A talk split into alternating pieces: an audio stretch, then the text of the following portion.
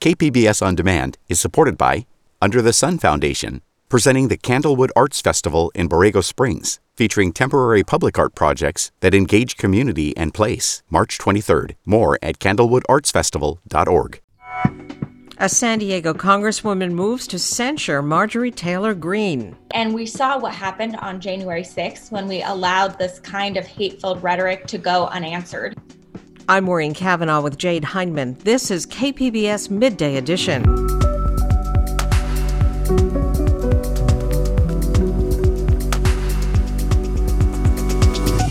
San Diego County pledges to become carbon neutral. You name it, everything that's uh, consuming carbon, we're looking at. You know, what are what are the what are some of the alternatives that that we should be exploring? The San Diego Port Commission struggles to keep afloat during the pandemic, and the San Diego History Center celebrates Black History Month. Hi, I'm Bill Hoehn. And I'm Ted Hoehn. Over the past 50 years, our family has brought many world class dealerships to Carlsbad, including Mercedes Benz, Porsche, Audi, Honda, Acura, Jaguar, and Land Rover.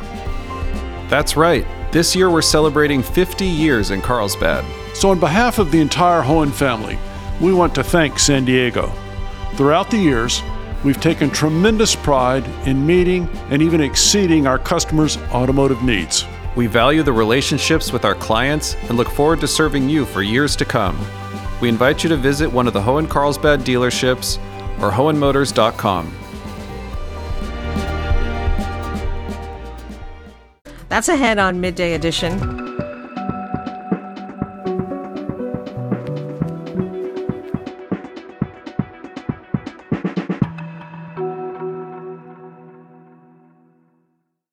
Congress has monumental issues before it, from COVID relief to immigration reform to combating climate change.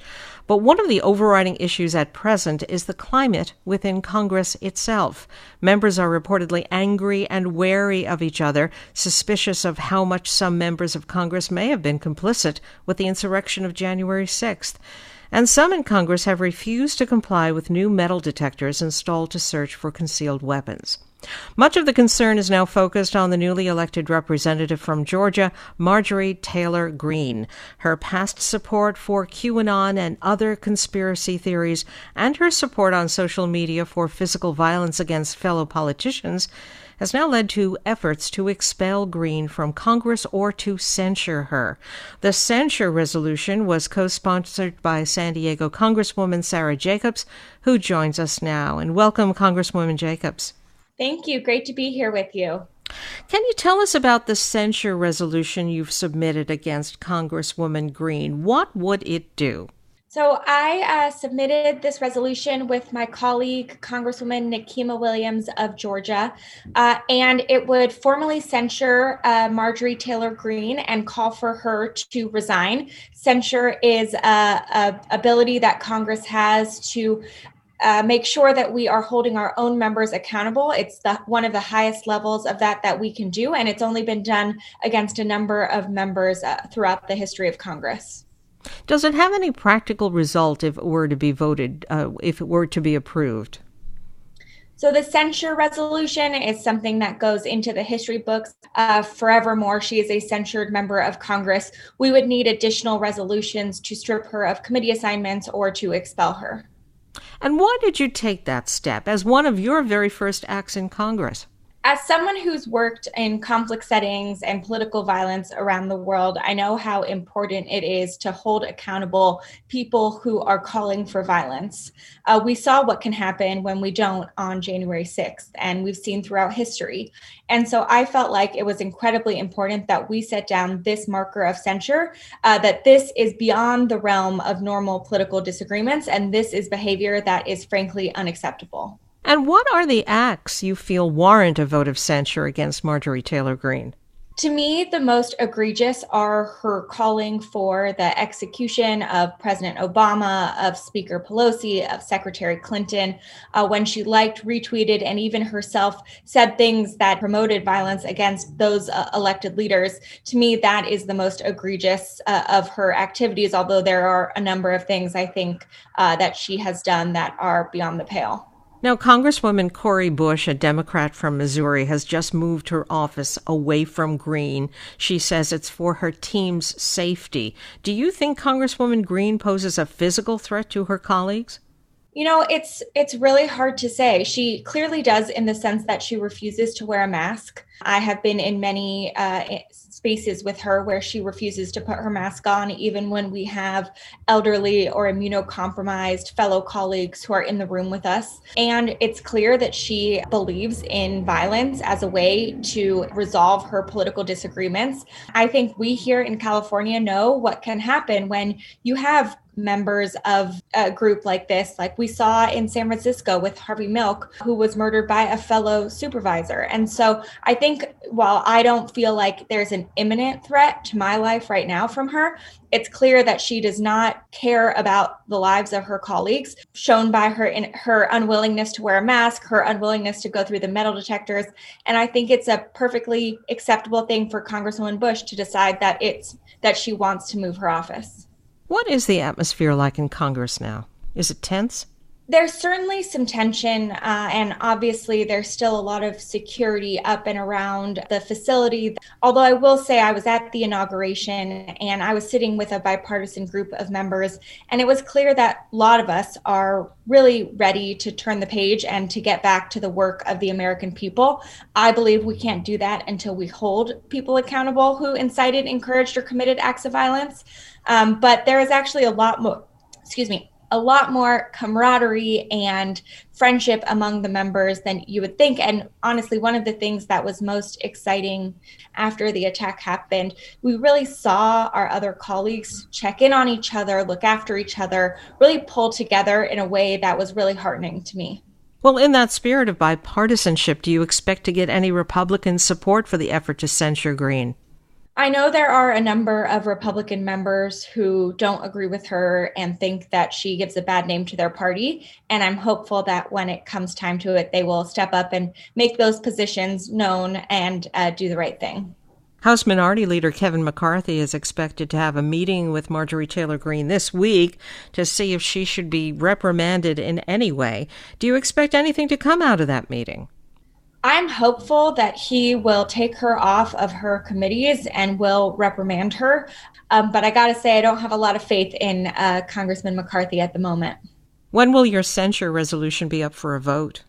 Uh, we're not sure. We're still uh, learning the calendar for the upcoming votes. It's uh, introduced today and will likely come up for a vote sometime soon. And would it take a simple majority to pass? That's right. Censure only requires a simple majority to pass. Uh, to expel Congresswoman Greene would require a two thirds majority. And so we feel like there's a really good chance that we can get this censure passed and have that formally on the record. Okay, then. I've been speaking with San Diego Congresswoman Sarah Jacobs. And Congresswoman Jacobs, thanks a lot. Of course.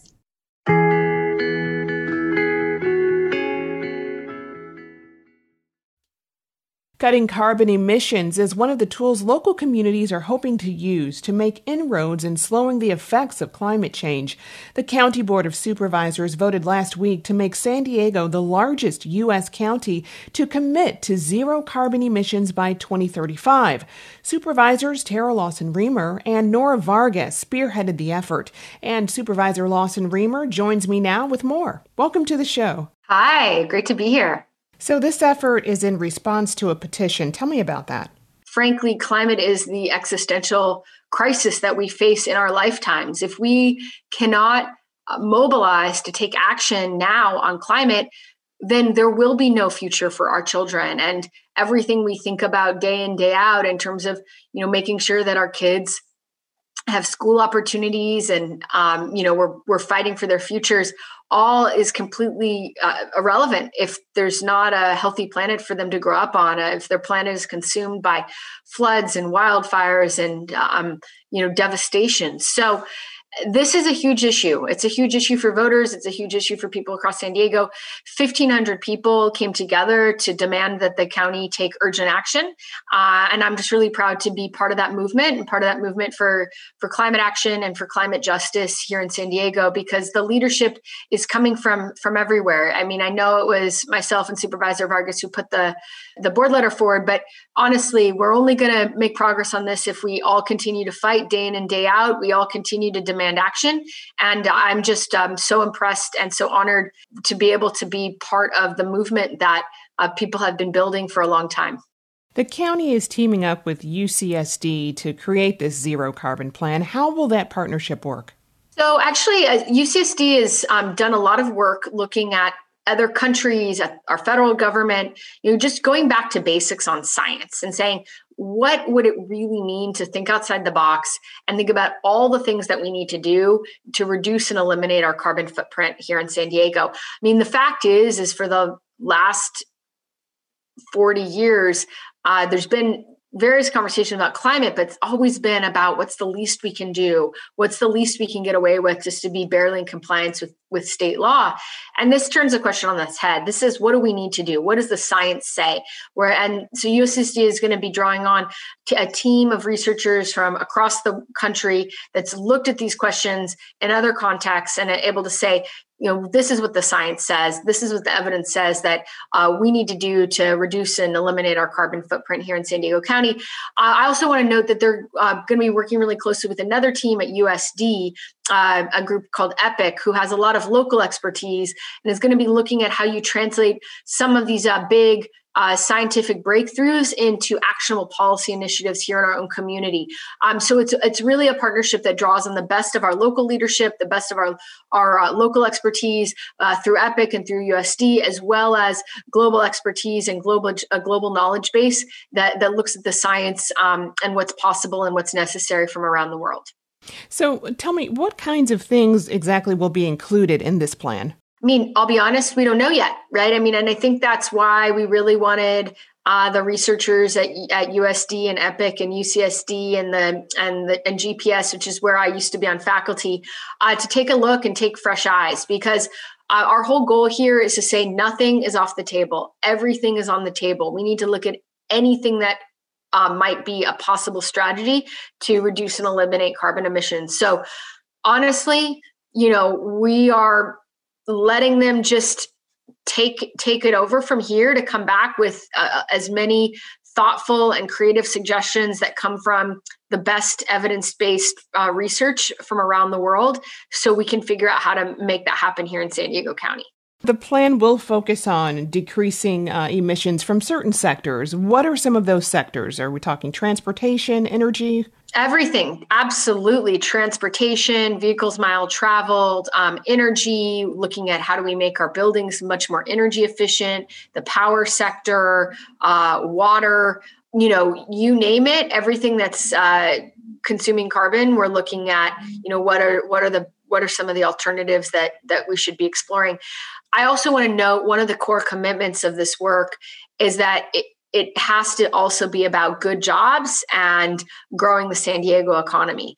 And that's a that's baked into what we're looking at doing. That's part of the DNA of this proposal is that we're we're looking at how good jobs and growing our economy and, and creating a new green economy goes hand in hand with reducing our carbon footprint. So we're absolutely uh, looking from the outset about how you build um, the future economy and the green economy in the process of decarbonizing uh, because the, the research is pretty clear that there's really extraordinary um, growth opportunities in this process of moving to a green economy that we can have good green jobs we can have jobs that pay a middle class income that allow folks to, to support their families uh, and we can do that while building a green future for our children and tell me, the board voted to rehaul its climate action plan a few weeks ago. How does this zero carbon plan fit into the county's climate action plan, or, or is it separate? Think about these as two ships um, moving in the same direction, um, but they're not the same ship. So, the climate action plan is a legally mandated plan that we have to produce per state law to reduce carbon emissions, mostly in our unincorporated areas. And there's a lot of sort of basic minimums that this plan needs to meet that it hasn't met so far, which is why we've been sued three times and it keeps getting thrown out because the old board wouldn't take any action on climate. So the climate action plan is looking at uh, a number of pretty diverse range of policy interventions that can happen in the near to medium term to mitigate our carbon emissions in our unincorporated areas.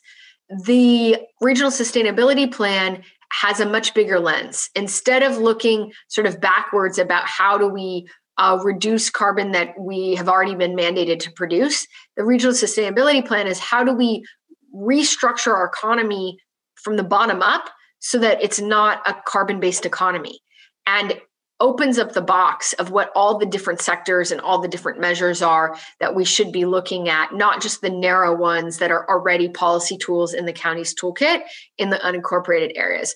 Uh, so it asks a much wider set of questions. We certainly need both. We need a much more ambitious climate action plan and we're going to be working and pushing to make that happen at the same time that we ask the bigger and deeper questions about how do we build a regional sustainability plan that doesn't only look at the town county's toolkit but looks at policies that can be pursued in tandem with other jurisdictions, with other cities, um, with water boards, with uh, the private sector. So, the kinds of policies that we're, we're going to need uh, regional partnerships to make happen.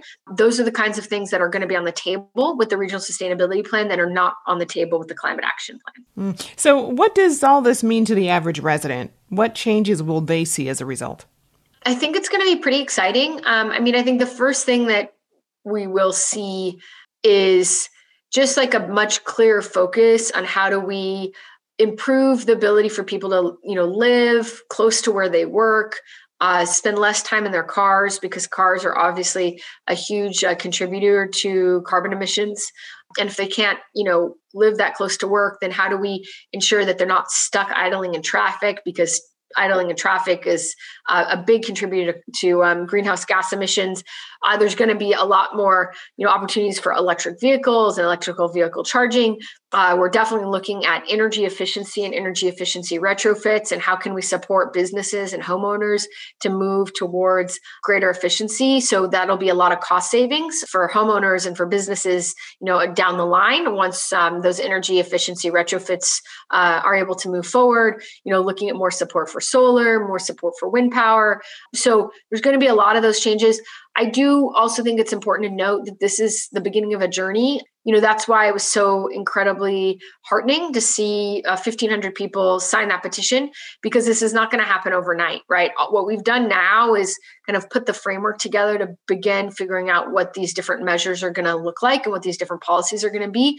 But it's going to be at least a year until we get that analysis, you know, completed from um, our friends at at EPIC and USD and UCSD and they come back with a set of recommendations and analysis.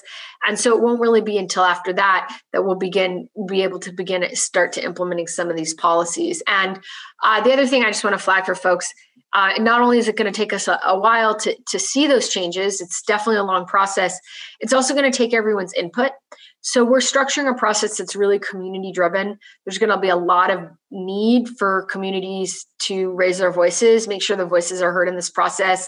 Uh, UCSD is going to be con- conducting a lot of stakeholder workshops. The county is going to be t- conducting a lot of stakeholder workshops. We're going to have an advisory committee on the regional sustainability plan and a lot of space for for communities to have input. So uh, this is going to be um, a process over the next year to figure out what this is going to look like, uh, and it's going to be a process that's going to ask really ask communities to step forward and participate. I've been speaking with San Diego County Supervisor Terra Lawson Remer. Supervisor Lawson Remer, thank you so much for joining us. Thank you so much. It's really a pleasure to be here.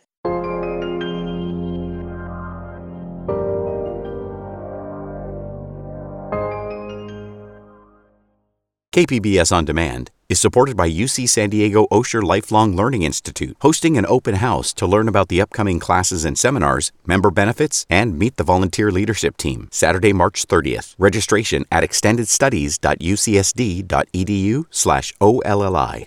I'm Jade Hindman with Maureen Cavanaugh, and you're listening to KPBS Midday Edition. COVID 19 has spread like wildfire inside a jail north of Sacramento that also holds immigrant detainees. Now, about half of all the people locked up there have tested positive for the virus. In this story from the California Report magazine, KQED immigration reporter Farida Jhabvala Romero spoke with one of them, a 20 year old asylum seeker who's been fighting to improve conditions inside. Juan Jose Erazo Herrera says life was unbearable for him in his home country of El Salvador. No podía vivir en mi país ya. He called me from inside the Yuba County Jail to tell me how he wound up there.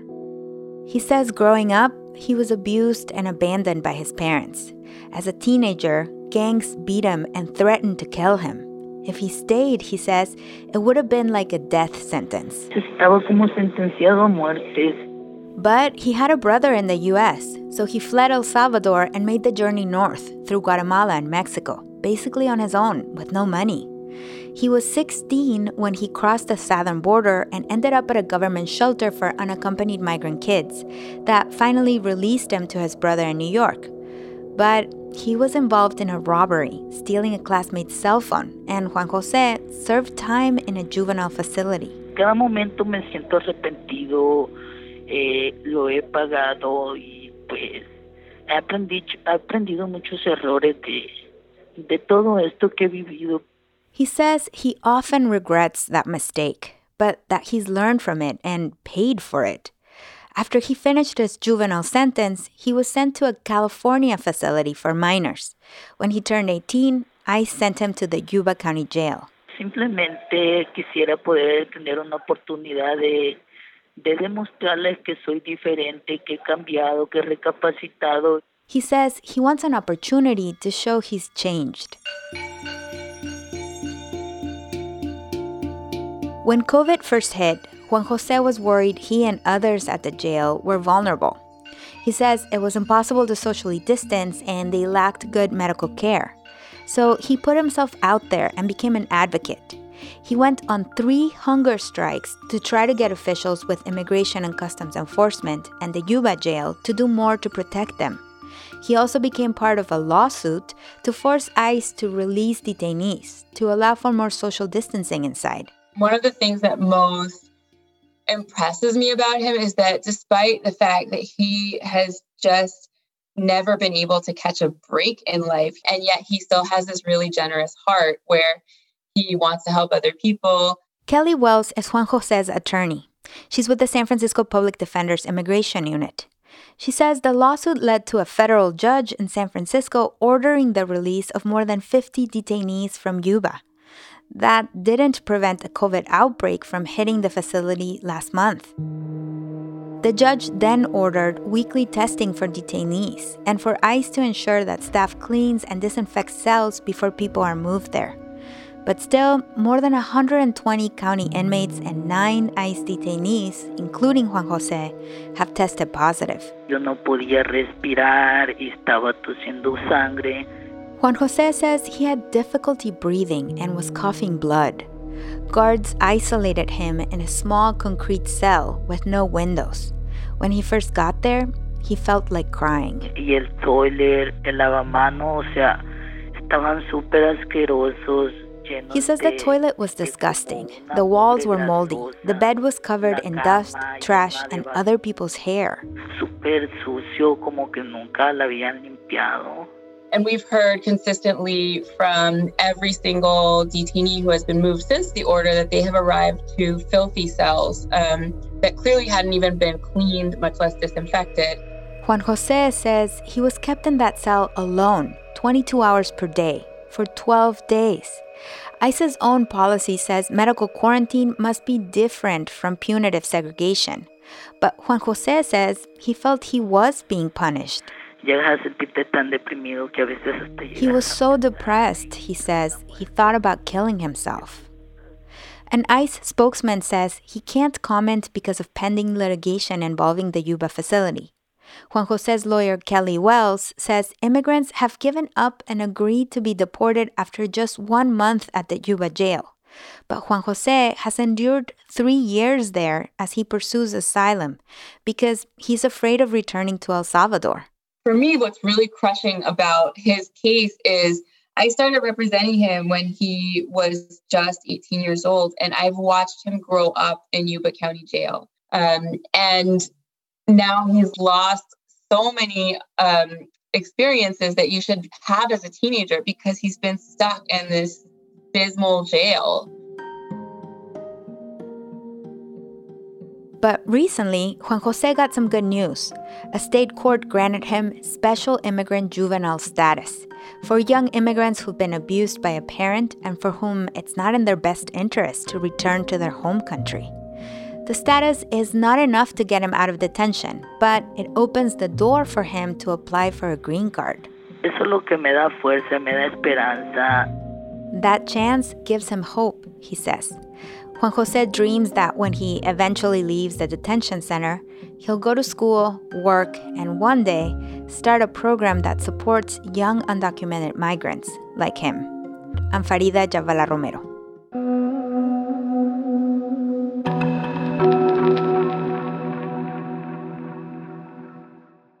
The Port of San Diego just endured a brutal financial year thanks to the coronavirus pandemic.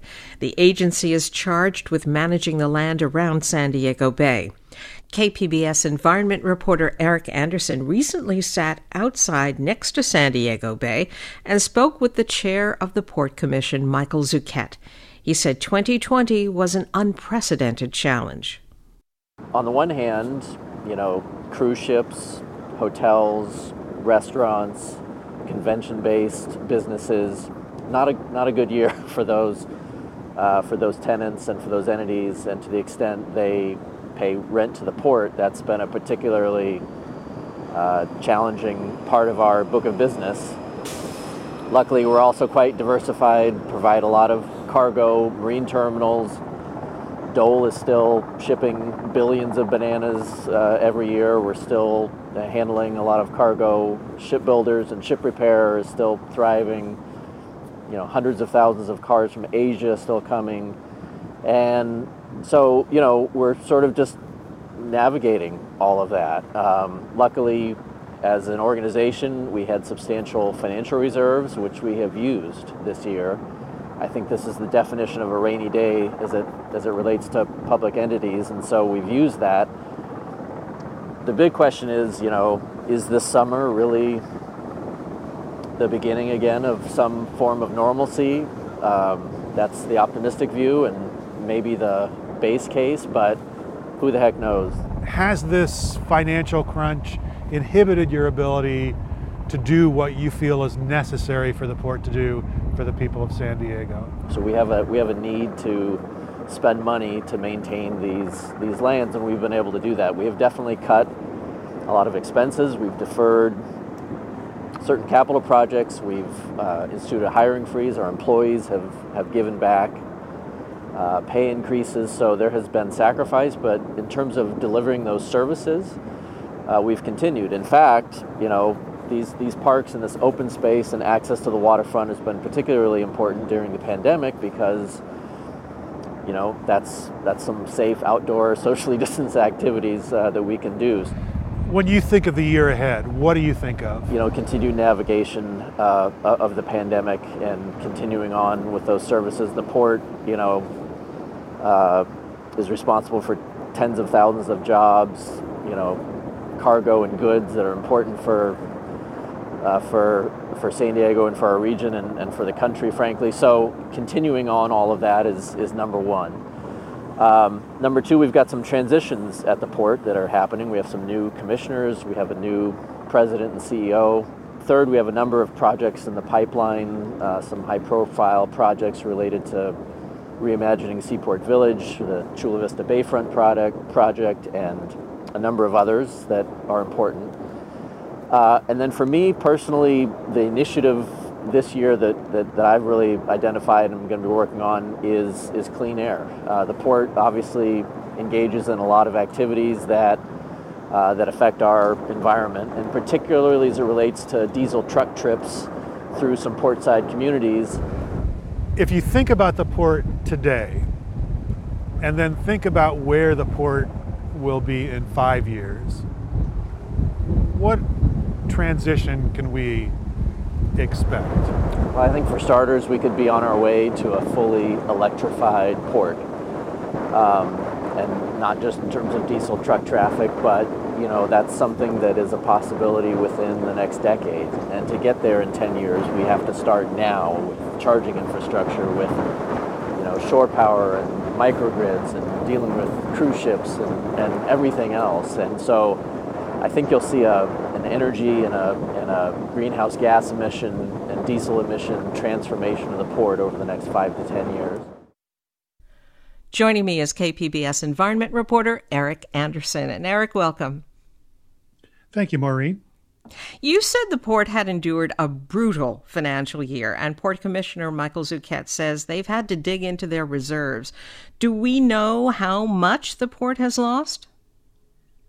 Well, I took a look at some of their uh, end of the fiscal year 2020 numbers, and uh, kind of what I came up with was their total revenues were about 184 uh, dollars and some change. Their total expenses were about 206 million dollars and change. So you can see the difference between those two numbers paints what the picture is. They they lost money last year and that's not surprising because COVID had such a severe impact on a number of sectors that they rely on for revenue. Uh, think about uh, convention. There was no uh, convention center business in San Diego after February of last year.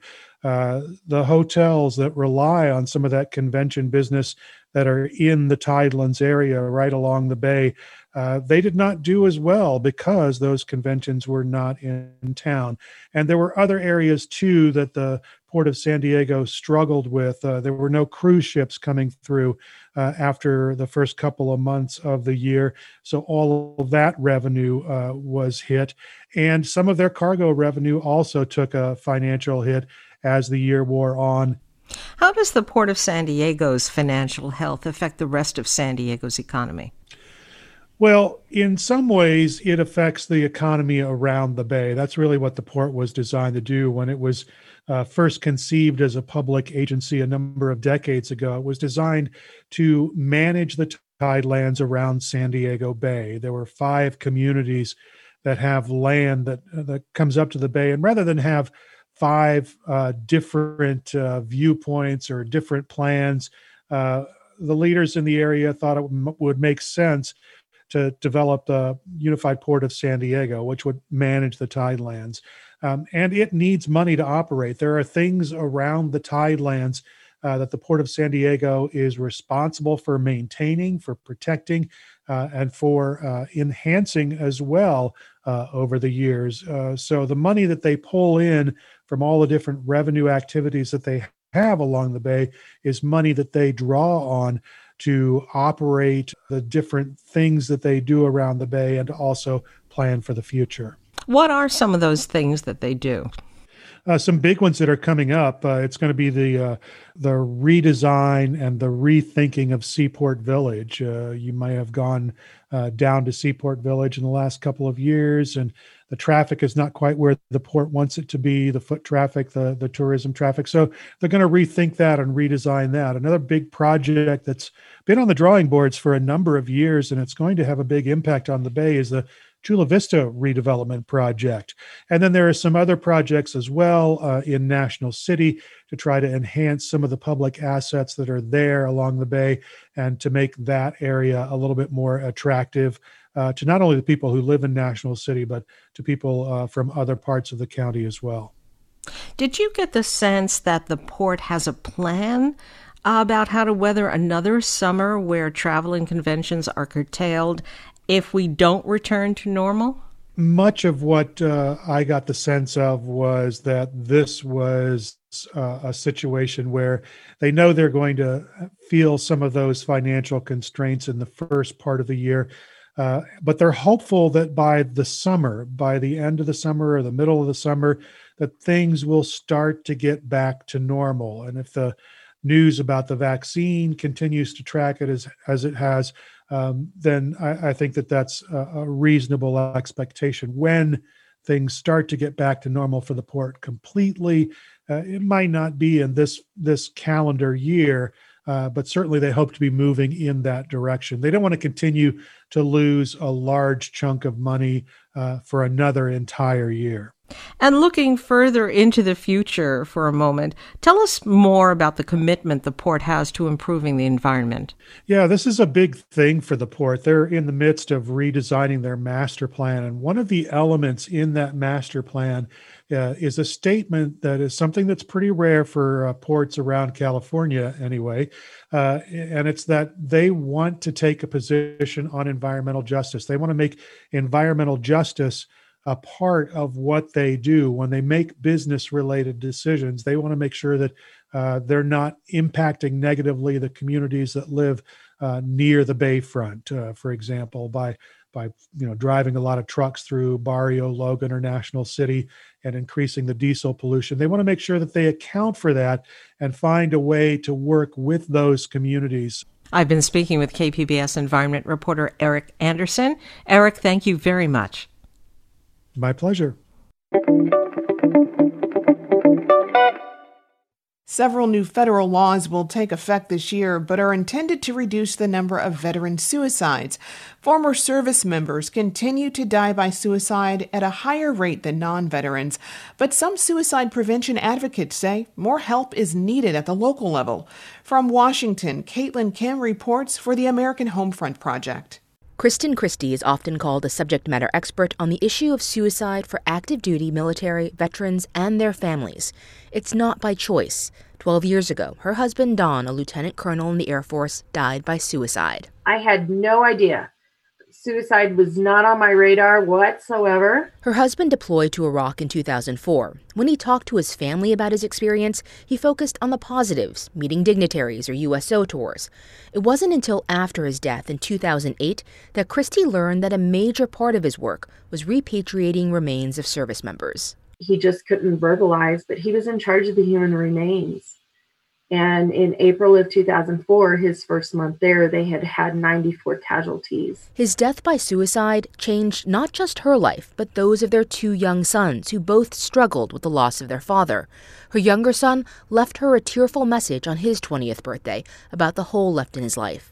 It was used as part of an Air Force suicide prevention campaign. This all led Christie to become a suicide prevention advocate, not just learning about the signs, which can vary from person to person, but how the ripple effect hits families and friends. She spent much of the last several years working with active duty military and veterans groups near her home in Colorado Springs. I say we're on an emotional battlefield. And how can we arm our veterans, our active duty, and their family members with the armor and the weapons that they need to combat whatever they're going through. It's a multi front battle. When the Air Force saw a rise in suicide within its ranks, it held a one day stand down to focus on prevention. At the end of last year, Congress passed a legislative package to bolster and expand veterans' mental health care and provide funds for community organizations helping vets. Republican Senator Jerry Moran of Kansas says these measures will help. While this legislation puts in place the critical care service and support that will save veterans' lives. It's my hope that the bill will also serve as a signal to our veterans, service members, and their families that they are never, never alone. Still, Duane France argues much more needs to be done to reduce veteran suicide. He's director of veteran services for the Family Care Center in Colorado Springs and an Army veteran himself. We need to be able to establish infrastructure, both in personnel and in funds, at the community level so we can address it where it's happening rather than trying to establish this blanket um, overarching solution, so to speak. Picture an inverted pyramid. He says there are lots of resources and people on the federal and even state level who work on suicide prevention, less so at the local level, and that's where France argues the front lines of prevention are. His Colorado County loses a veteran once a week to suicide. Uh, not all veterans who die by suicide are experiencing a mental health crisis. It could be financial, it could be rel- relational, it could be employment related. Um, and so we really need to be able to have a community response. While France appreciates the work Congress is doing, he notes legislative solutions always lag behind. It will be a year or more before these bills are fully implemented, and several years before we see if they made any difference. In Washington, D.C., I'm Caitlin Kim. This story was produced by the American Homefront Project, a public media collaboration that reports on American military life and veterans. Funding comes from the Corporation for Public Broadcasting. If you are having thoughts of suicide, you can call the National Suicide Prevention Lifeline at 1 800 273 8255 or the San Diego Access and Crisis Line at 1 888 724 7240.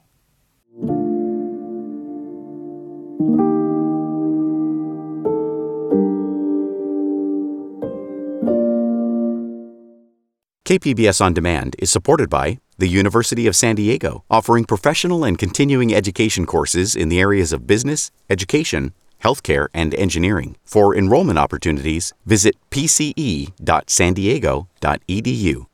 This is KPBS Midday Edition. I'm Maureen Cavanaugh with Jade Hindman. San Diego History Center kicks off an online exhibit and social media campaign today to celebrate Black History Month. KPBS arts and culture reporter Beth Accomando previews Celebrate San Diego Black History and Heritage with the History Center's marketing manager, Shelby Gordon. Shelby, tell me how the center gathered some of these images that are part of this San Diego Black History collection. Well, we've had them in our collection, in our permanent collection. We're a 92 year old organization. So, over the course of those 92 years, heirs have left us items and photographs. And then Mr. Baynard, who was a, a black portrait and events photographer here for decades. Um, his son literally brought us negatives and prints from his collection, which is extensive. And in going through some of this material for the exhibition, did you come across anything that is your favorite? Well, I'm a black San Diegan. So a lot of these are snapshots of my life. Um, I was baptized in a pool like this.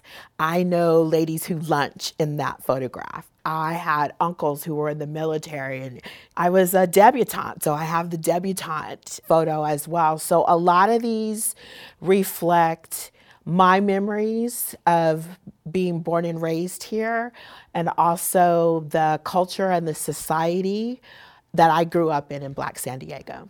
Out of these items, is there any that has a particularly interesting history in terms of how you got it or what it represents? Well, I think the Baynard collection certainly is it's legendary to have that scope of photographs, individual portraits, family portraits, events, occasions, and to have that unsolicited being brought to the center and for it to be encompassed into our permanent collection.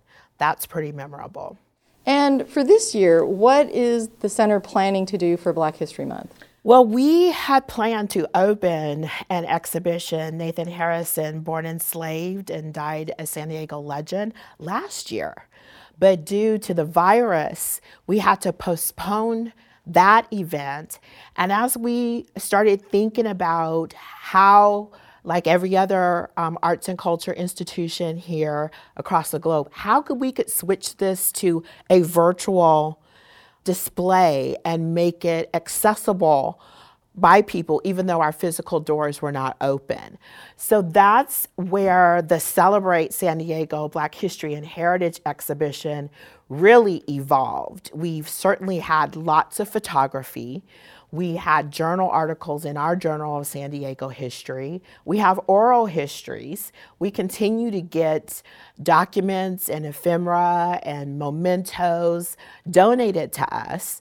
So, in putting it together, however, particularly the timeline, which will be a 24 foot wide timeline in the physical space, but we knew we needed to put that online. And when we did it, we are working with an African American Advisory Council, and they said, you know what? There are some glaring omissions here.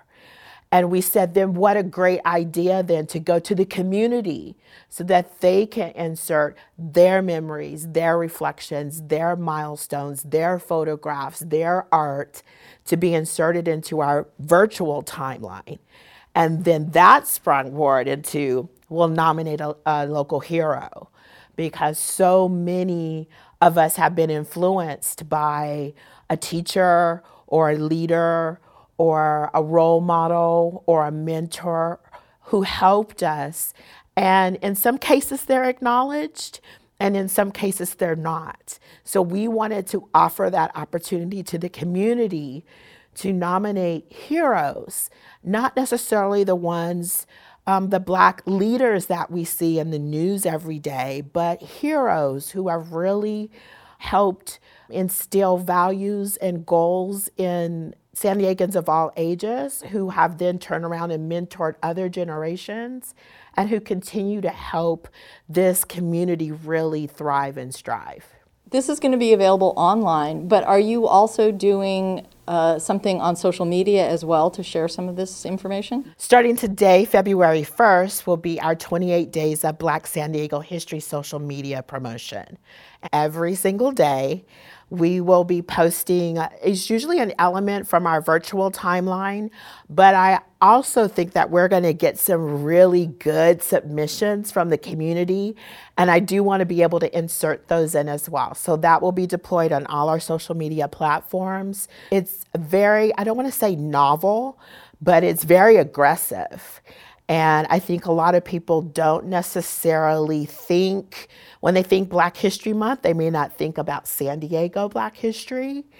And I was asked the question, Shelby, do you really have 28 days? Yes, I really have 28 days plus. So if people have things that they would like to mm-hmm. contribute, what's the best way to donate them or to provide them to the center? So you can go to our website, go to the research tab. There's a donated artifact there. You click on that, you complete the form, it comes to the center.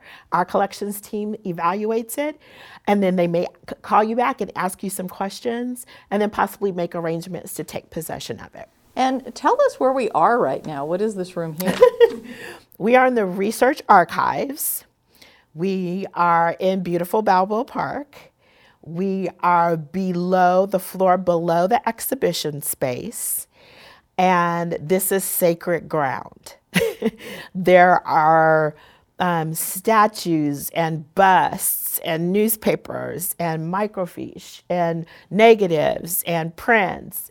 And Natalie's back there printing because we do get quite a few um, orders from people wanting historic photos, architects and commercial interior designers wanting historic photos to enhance their new spaces.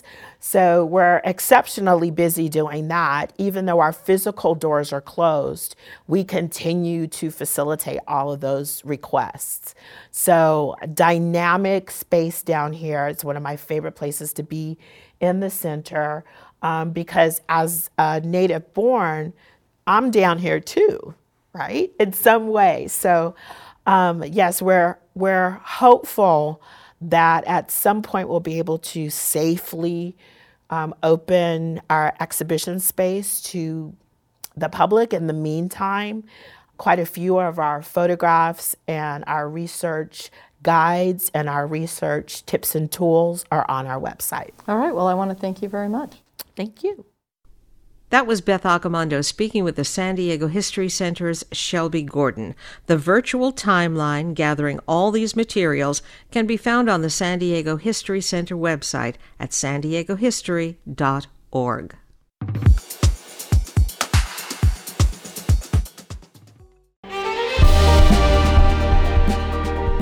Hi, I'm Bill Hoehn. And I'm Ted Hoehn. Over the past 50 years, our family has brought many world class dealerships to Carlsbad, including Mercedes Benz, Porsche, Audi, Honda, Acura, Jaguar, and Land Rover. That's right. This year we're celebrating 50 years in Carlsbad. So, on behalf of the entire Hoehn family, we want to thank San Diego. Throughout the years, we've taken tremendous pride in meeting and even exceeding our customers' automotive needs. We value the relationships with our clients and look forward to serving you for years to come. We invite you to visit one of the Hoehn Carlsbad dealerships or hoehnmotors.com.